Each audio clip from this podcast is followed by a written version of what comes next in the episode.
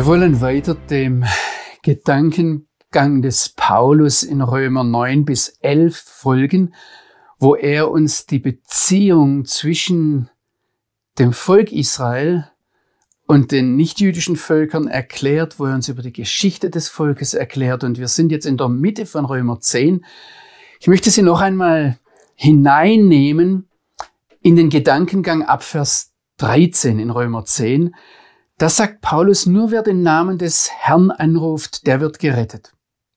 Und dann in einem nächsten Schritt zeigt er in den Versen 14 und zu Beginn des Verses 15, dass Prediger, die diese Information geben, dass man gerettet werden kann, dass die gesandt sein müssen. Also, dass nicht einfach nur jeder kommen kann, der das möchte. Und dann zeigt er, dass die echten Prediger eine gute Trostbotschaft haben. Und er sieht dann zwischendrin, und wir sind jetzt bei Vers 16, das Volk Israel an und sagt, sie sind ungehorsam. Israel glaubt nicht. Vers 17 heißt, der Glaube kommt aus der gehörten Predigt. Und deshalb folgt dann die Frage in Vers 18, ja, wenn Sie nicht glauben, aber der Glaube aus der Predigt kommt, haben Sie es dann nicht gehört? Und vielleicht erinnern Sie sich noch, Paulus hat diese Frage beantwortet, doch Israel hat es gehört. Und daraus folgt jetzt in Vers 19 die ganz logische Frage, ja, wenn sie es gehört haben, aber trotzdem nicht glauben, was ist dann? Hat Israel es dann etwa nicht verstanden? Und darauf antwortet der Apostel Paulus hier jetzt in Römer 10, Vers 19, indem er uns wieder einfach so ein Schriftzitat an den Kopf wirft und wir müssen uns die Brücke denken von der Frage, hat Israel den nicht verstanden? Und ich baue Ihnen jetzt einmal die Brücke. Paulus sagt hier, das jüdische Volk Israel konnte gar nicht verstehen. Denn die kommen nicht zum Glauben durch die Predigt, sondern schon gar nicht durch die Predigt von Nichtjuden, sondern schon der Mose, und jetzt zitiere ich, was er hier sagt in Römer 10, Vers 19, schon der Mose sagt vor dem Einzug ins Land Kanaan, nicht durch die Predigt, sondern ich werde euch eifersüchtig machen auf ein Nichtvolk. Und ein, durch ein unverständiges Volk werde ich euch zur Wut reizen. Das heißt, beim Volk Israel macht Gott etwas ganz anderes. Er sagt ihnen vieles. Sie haben gehört, aber das bringt den Glauben nicht. Schon der Mose hat gesehen, hier kommt ein anderes Mittel herein. Fragen Sie mich jetzt bitte nicht, warum das so ist und wie ein guter Gott das so machen kann. Ich weiß es nicht. Ich erzähle Ihnen hier nach, was die Bibel und in dem Fall, was der Paulus sagt. Aber dieser Gedanke, dass Israel zum Glauben kommt, indem es eifersüchtig wird, indem es zur Eifersucht gereizt wird, das ist ein ganz zentraler Gedanke hier in unseren Kapiteln Römer 10 und 11. Wenn Sie die Bibel vor sich haben, gehen Sie einmal, vielleicht ist es auf derselben Seite, vielleicht müssen Sie einmal umblättern zu Römer 11, Vers 11. Dort sagt der Paulus, und ich greife jetzt einen Zusammenhang heraus, dort sagt er, durch ihren Fall, durch ihren Fehltritt geschieht die Rettung der Völker, der nichtjüdischen Völker, der Heiden, und zwar zu einem ganz besonderen Zweck, nämlich um Israel eifersüchtig zu machen. Haben Sie das in Ihrer Bibel? Mir wäre wichtig, dass Sie das sehen. Ich finde es ganz toll, wenn ich Reaktionen bekomme, dass Leute nochmal das nachlesen, was ich ihnen erzählt habe und dann sagen, ja, aber das ist genau das Richtige. Also der Zusammenhang ist, das Heil, die Erlösung ist zu uns Nichtjuden gekommen. Die Erlösung im jüdischen Messias Jeshua. Zu dem einen Zweck, dass Israel eifersüchtig wird. Und in Römer 11, Vers 13 und 14, also zwei Verse danach, unterstreicht der Apostel Paulus das noch einmal. Er sagt, euch Nichtjuden aber sage ich. Das heißt, das ist eine der Stellen, wo Paulus ganz bewusst diesen Unterschied macht zwischen Juden und Nichtjuden. Ich bin stolz auf mein Amt als Heidenapostel. Ich rühme mich, der Gesandte zu den Nichtjuden zu sein. Ich rühme diesen Dienst. Und zwar im Blick auf mein Volk Israel. Ob ich nicht einige meiner Verwandten durch meine Heidenmission eifersüchtig machen und so einige von ihnen retten könnte. wenn ich das mal ganz salopp sagen darf, Paulus missbraucht seine Heidenmission zur Judenmission. Weil er erkannt hat, denen kann ich erzählen, was ich will, die begreifen das nicht. Aber das biblische Prinzip ist, sie werden eifersüchtig auf die, zu denen das Heil gekommen ist. Sehen Sie einmal in Ihrer Bibel nach, lesen Sie mal die ganze Bibel durch und fragen Sie sich, wozu ist das Heil im jüdischen Messias zu uns Nichtjuden gekommen? Hier haben Sie eine entscheidende Antwort schwarz auf weiß. Es ist vielleicht sogar die entscheidende Antwort. Das Heil ist zu uns gekommen, um Israel eifersüchtig zu machen.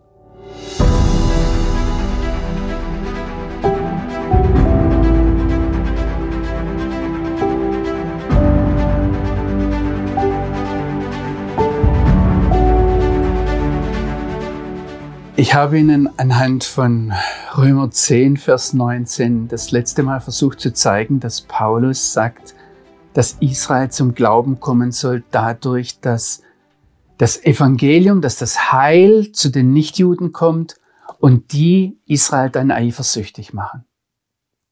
Und da stellt sich jetzt natürlich die große Frage, wie können wir als Christen heute Israel eifersüchtig machen? Wer unsere historische Beziehung zum Volk Israel realistisch sieht, weiß, dass das eigentlich eine Unmöglichkeit ist.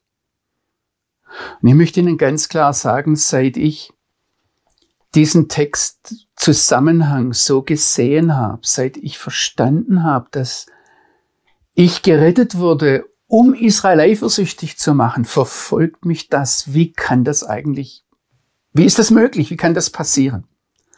Und ich möchte Ihnen in den nächsten Sendungen jetzt einige Gedanken mitteilen, wie ich mir das vorstellen kann, was ich erlebt habe. Aber ich möchte damit eigentlich etwas bei Ihnen in Gang setzen. Dass Sie darüber beten, dass Sie darüber nachdenken. Aber sehen wir noch einmal den Text an. Da heißt es, ich will euch eifersüchtig machen auf ein Nichtvolk und durch ein unverständiges Volk will ich euch zur Wut reizen. Durch ein unverständiges Volk. Ich bin vor bald einem Vierteljahrhundert hierher nach Israel gekommen. Ich hatte ähm, Theologie studiert, sieben Jahre lang. Und ich habe mich nicht gefühlt wie ein unverständiges Volk. Ich möchte Ihnen erzählen, wie, wie meine, meine Beziehung mit einem Rabbiner, mit dem ich dann einige Jahre lang abends immer wieder Talmud gelernt habe, wie diese Beziehung angefangen hat. Es war eigentlich eine ganz andere Angelegenheit, in der wir im, im Eingang unseres Hauses in Katamon in Jerusalem standen und ähm, dann kamen wir aber plötzlich auf die Bibel zu sprechen und aus meinem Gegenüber, einem kleinen, etwas ich hätte jetzt fast gesagt, verschrumpelten, also nicht groß aufgerichteten Mann, aber ähm, ist es so rausgeplatzt mir gegenüber, dass er gesagt hat, ihr Christen habt doch überhaupt keine Ahnung, wie man die Bibel liest. Jetzt werden Sie vielleicht sagen, ja, ich weiß das, ich muss noch viel lernen. Aber verstehen Sie, er hat es ja nicht Ihnen gesagt, er hat es mir gesagt. Ich habe sieben Jahre lang Theologie studiert. Und jetzt steht ein Jude vor mir der, das habe ich beim Paulus nachgelesen, die Decke über den Augen hat und über dem Herzen und über der Tora und wo nur Decke geht. Und der sagt mir, du hast ja gar keine Ahnung, wie man die Bibel liest. Wissen Sie, was da in mir sich aufbaut? Wenn mir jemand so kommt, so ganz rein emotional sofort, da, da brauche ich gar nicht lang nachdenken. Da, da lade ich, sage ich jetzt einmal, meine theologische Usi, mein Maschinengewehr durch. Und als ich so meine Usi entsichert habe, diesem Mann gegenüber, da habe ich plötzlich den Eindruck, wie wenn sich mir eine Hand über den Mund legt. Und jemand flüstert mir ins Ohr Halsmaul. Und dann geht diese Hand weg und sagt, und jetzt sag ja. Und das war nicht ganz freiwillig, aber ich habe dann auf diese, dieses mir, dass der mir entgegengeworfen hat, ihr habt ja gar keine Ahnung, wie man die Bibel liest, habe ich dann ja gesagt. Ich habe dann noch etwas nachgeschoben und habe gesagt, aber dann bring du mir doch das Bibellesen bei. Und dann hatte er ein Problem, denn er wusste dann nicht, ob er einem Nichtjuden mit ihm überhaupt über die Bibel sprechen darf. Aber sehen Sie, was mir da klar geworden ist, ich habe das später hier im Text entdeckt. Wenn wir Israel eifersüchtig machen wollen, dann müssen wir zuerst einmal zugeben, ich bin ein unverständiges Volk. Wir Christen kommen meistens, ich habe Ihnen das so etwas halb ironisch erzählt, wir kommen meistens hierher, und ich schließe mich da ganz ein, als diejenigen, die es besser wissen. Die wissen, wer der Messias ist, die die Ahnung haben, die das Neue Testament haben und die Juden haben das nicht. Wenn wir Gespräch wollen, dann müssen wir hier Ja sagen, ich bin ein unverständiges Volk. Und wissen Sie was, wenn das Gespräch dann anfängt, werden Sie bald feststellen, dass das die Tatsache ist. Sie werden feststellen, dass die, das jüdische Volk Jahrtausende lang das bewahrt hat, dass man die Bibel nur in der Ursprache liest. Also es wäre genauso wie wenn wir unseren Kindern immer zuerst Griechisch und Hebräisch beibringen würden und sagen, auf Deutsch liest man die Bibel nicht. Eine zweite Sache ist, und ich denke da gerade an diese Begegnung mit diesem Rabbiner, als wir mal über einen Text gesprochen haben, da hat er gesagt, Johannes, den muss ich zuerst lernen, das kann ich dir so nicht sagen. Eine Woche später kam er und hat den ganzen, ein ganzes Kapitel der Bibel auswendig gelernt. Und ich könnte Ihnen hier einige Beispiele zeigen, wo Juden ganz anders mit dem biblischen Wort umgehen als wir. Und wenn Sie da hineingehen und mit diesen Menschen Kontakt haben, werden Sie feststellen, dass wir das gar nicht als missionarischer Trick brauchen, dass wir ein unverständiges Volk sind, sondern ganz einfach, wenn wir echt sind, ist es unumgänglich, dass wir das zugeben gegenüber gerade orthodoxen Juden, gerade Bibeltreuen, würde ich jetzt mal sagen, in der Torah verwurzelten Juden, da sind wir oft Leute, die keine Ahnung haben.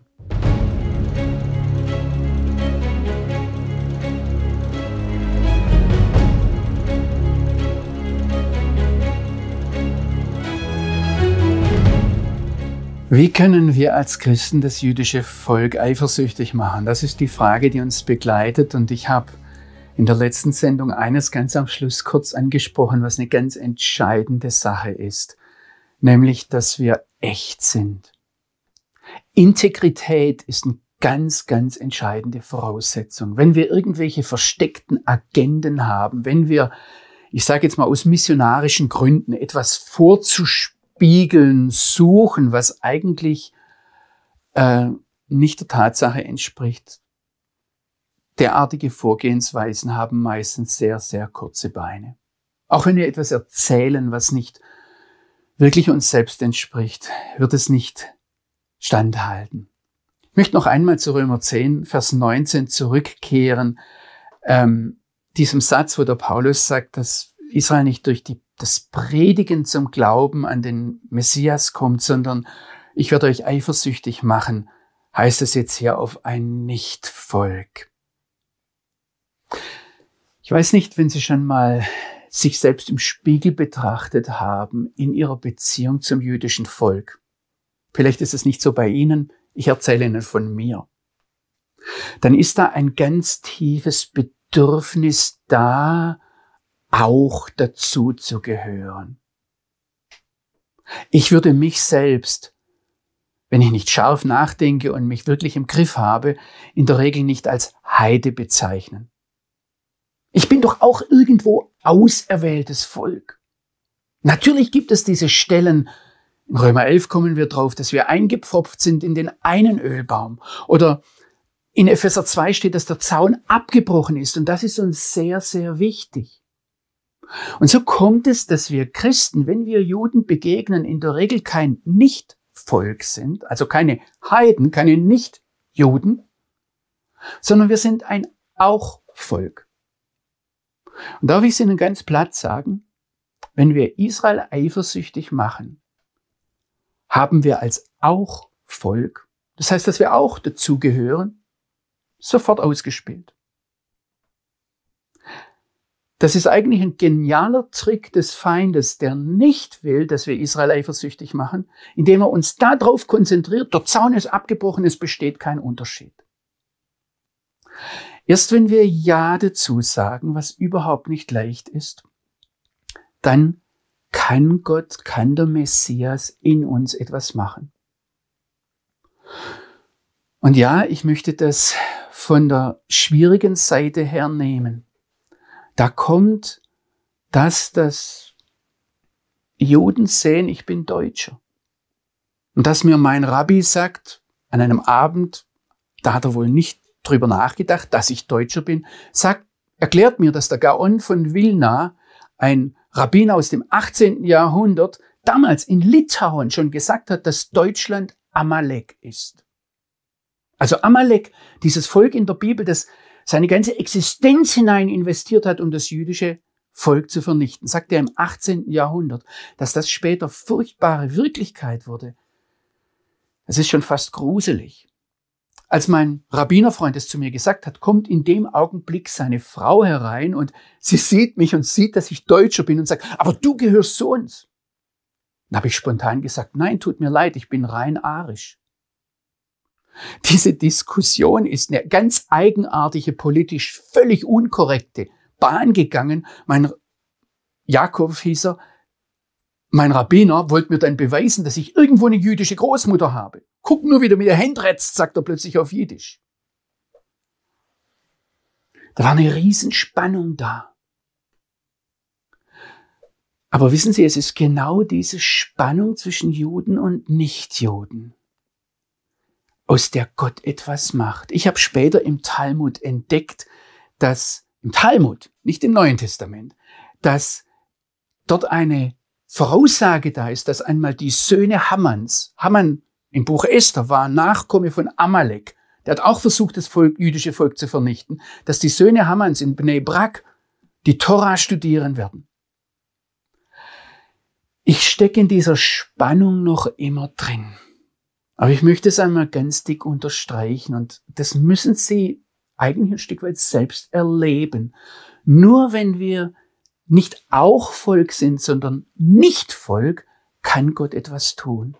Und dann kommt es, dass ein Rabbiner auf mich zukommt und sagt, wir brauchen euch bibelgläubige Nichtjuden. Und er verweist dann auf eine Stelle in den Psalmen, wo die Nichtjuden kommen und etwas über Israel sagen und er sagt, guck, da steht es. Ohne euch Nichtjuden verstehen wir nicht, warum wir hier sind. Ohne euch Nichtjuden verstehen wir nicht, wer wir sind. Und dann sagt mir dieser orthodoxe Rabbiner, der mich nicht zur Mission aufgefordert hat, er sagt, ohne euch Nichtjuden, die den Gott Israels glauben, werden wir den Messias nicht erkennen. Wir müssen diese Spannung aushalten und zuerst einmal Ja dazu sagen, ich bin ein Nichtvolk. Die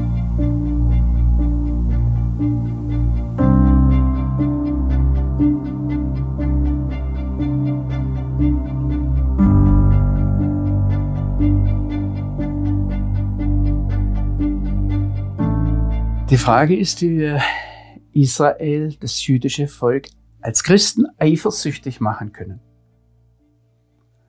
Und mich begleitet dauernd die, die Sache, ich muss echt sein. Das letzte Mal habe ich anhand von Römer 10, Vers 19 Ihnen erklärt, dass dort steht, ich will euch eifersüchtig machen auf ein Nichtvolk und auf ein unverständiges Volk will ich euch zornig machen. Da müssen wir ein Ja dazu finden. Und das mit dem Nichtvolk, das tut manchmal weh. Ich habe Ihnen das letzte Mal kurz angedeutet, dass mein Rabbinerfreund mir gesagt hat, dass Deutschland Amalek ist. Normalerweise werden Israelis, werden Juden uns das nicht so ins Gesicht knallen. Weil es für sie peinlich ist, weil es für uns peinlich ist, weil es ihnen wehtut, weil es uns wehtut, weil es eigentlich das Ende jeder Beziehung ist. Aber wir kommen hier zu einem weiteren Punkt und das ist die Frage unseres Umgangs mit der Schuld.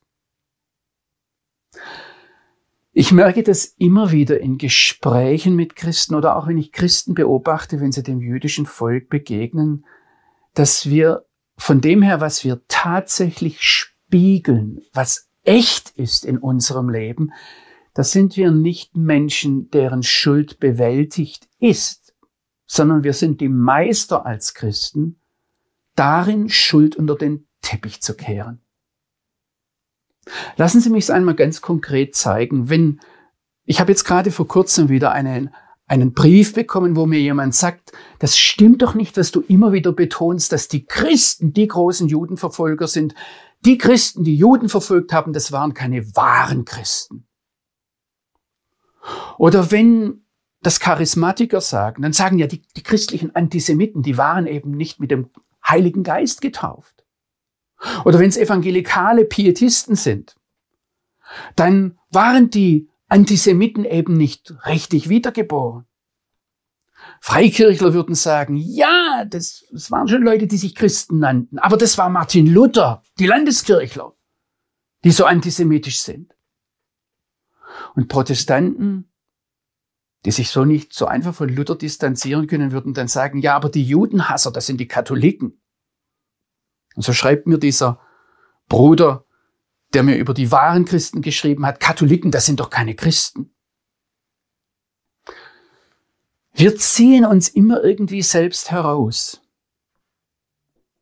Und sehen Sie, ich habe das für mich schmerzhaft miterlebt, als im Jahr 2000 Papst Johannes Paul II. hier in Jerusalem war. Und von seiner Person her ich habe damals so positiv über ihn berichtet, dass evangelische, evangelikale Zeitschriften das nicht veröffentlichen wollten. Sie haben gesagt, so positiv kannst du als Pietist nicht über den Papst schreiben, das geht nicht. Aber Johannes Paul II. hat mich tief, tief beeindruckt, wie er hier einer Holocaust-Überlebenden begegnet ist in Yad Vashem, deren Leben er gerettet hat. Aber wissen Sie, wenn es dann um die Frage der Schuld geht, stand auch Papst Johannes Paul II. nicht da und hat gesagt, wir als Kirche wurden schuldig. Denn nach seiner Theologie, nach der Theologie der katholischen Kirche ist die katholische Kirche die reine, unbefleckte Braut Christi.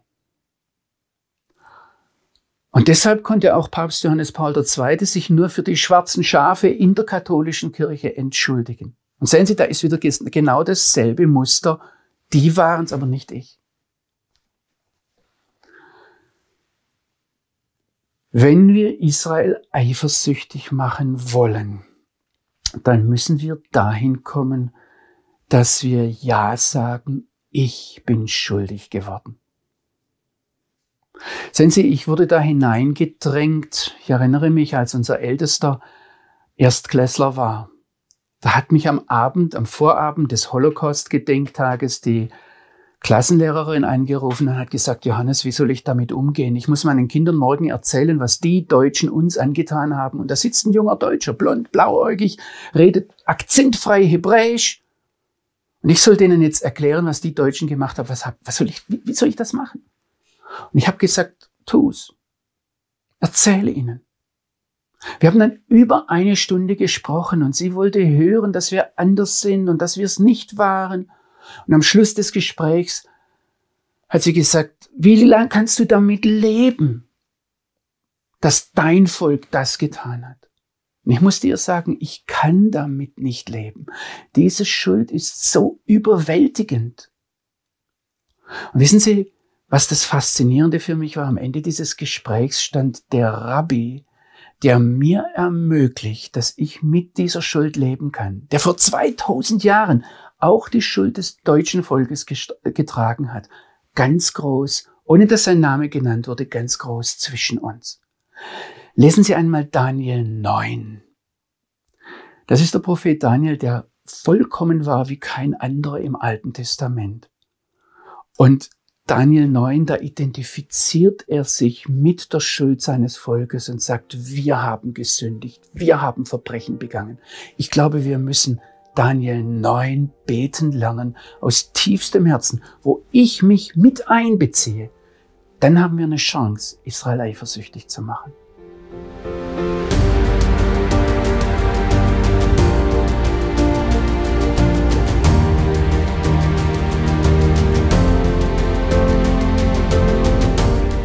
Paulus sagt in Römer 11, Vers 11, dass das Heil zu den Nichtjuden gekommen ist, damit Israel ihnen nacheifern soll. Und die Frage, die uns jetzt hier begleitet, ist, wie können wir das jüdische Volk eifersüchtig machen?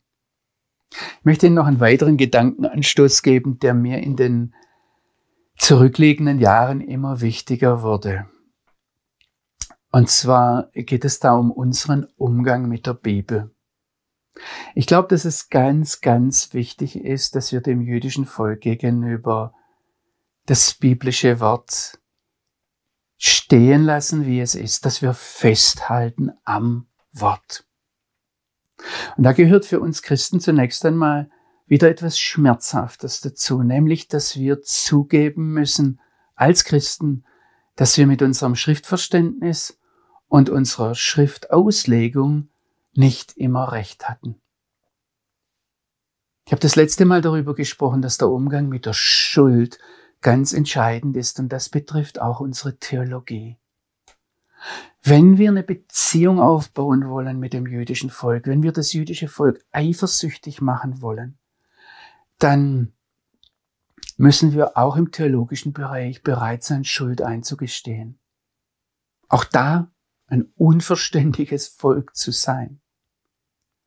Und dann vielleicht sogar einen Schritt weiter zu gehen und jüdischen Menschen sagen, ich möchte von dir lernen. Und da geht es noch gar nicht um die Frage, dass wir dann gleich beweisen müssen, dass Jesus der Messias ist. Eifersüchtig machen ist nicht, dass ich etwas predige, sondern eifersüchtig machen bedeutet, dass ich etwas bin, dass der Messias, dass der lebendige Gott in mir etwas ist, was der andere sieht und wo er sagt, das will ich auch oder so will ich auch sein. Und da ist dieses Festhalten am Wort und das Zugeben, dass wir an vielen Stellen das biblische Wort im Laufe der Kirchengeschichte verfälscht haben, ganz entscheidend wichtig. Sehen Sie, Jesus sagt in Matthäus 5, und ich lese einmal ab Vers 17, Jesus sagt, Denkt nicht, ich sei gekommen, die Torah und die Propheten aufzulösen. Ich bin nicht gekommen, aufzulösen, abzutun, sondern zu erfüllen. Und jetzt sagt er weiter in Vers 18, Amen. Wahrlich, ich sage euch, bis Himmel und Erde vergehen, wird weder ein Jota noch ein Hörnchen, so ein kleines Anhängsel, von der Torah vergehen, bis alles geschieht. Und jetzt sagt Jesus, wer nun eine dieser geringsten Anordnungen auflöst und lehrt das die Menschen, der wird geringster heißen im Königreich der Himmel. Wer sie aber tut, also nicht nur behauptet, sondern tut und lehrt, der wird groß heißen im Königreich der Himmel. Ich sage euch nämlich, wenn eure Gerechtigkeit nicht weit übertrifft die der Schriftgelehrten und Pharisäer, werdet ihr nicht eingehen in das Königreich der Himmel. Jesus legt ganz viel Wert drauf, dass wir echt sind. In Kapitel 7 im Matthäus Evangelium sagt er, wenn ihr Leute, wenn ihr bei Propheten, bei Leuten, die die Schrift auslegen, wissen wollt, ob die Recht haben oder Unrecht haben, seht ihre Früchte an. Nicht, ob es logisch ist, was sie sagen, nicht, ob sie rechtgläubig sind, sondern das, was sie leben, ist ganz entscheidend wichtig. Und sehen Sie, wo sich unsere kirchliche Tradition, da meine ich jetzt sehr weit gesehen, wir können fast alle Kirchen nehmen, wo unsere kirchliche Tradition gegen diese Anweisung von Jeshua, von Jesus verstoßen hat, ist zum Beispiel in der Beziehung zwischen dem Land Israel und dem Volk Israel. Wir haben das Land Israel vergeistigt. Und wir, viele Christen meinen bis heute, dass das nicht wichtig ist. Und viele Christen kommen immer wieder und sagen, wir machen doch nicht diesen Unterschied zwischen dem jüdischen Volk und den nichtjüdischen Völkern. Festhalten an der Schrift heißt, dass ich sehe, dass der lebendige Gott dem jüdischen Volk eine Bestandsgarantie gegeben hat, wie sie die Kirche nicht hat. Ich möchte Ihnen einmal Jeremia 31 vorlesen, ab Vers 34. Dort heißt es, so spricht der Herr, der die Sonne zum Licht am Tag gegeben hat, die festgesetzte Ordnung des Mondes und der Sterne zum Licht der Nacht, der das Meer bewegt, das seine Wellen brausen. Herr der Heere, Herr der Herrscharen ist sein Name. Und jetzt sagt Gott, wenn diese Ordnungen, diese festgesetzten Ordnungen, Sonne, Mond, Sterne, vor mir ins Wanken geraten, dann wird auch der Same Israels aufhören, ein Volk zu sein vor mir.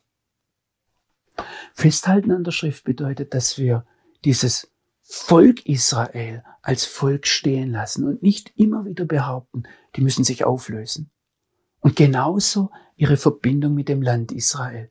Das ist ein ganz entscheidender Punkt, von dem Gott möchte, dass es die ganze Welt weiß, dass er Israel wieder zurücksammelt in ihr Land.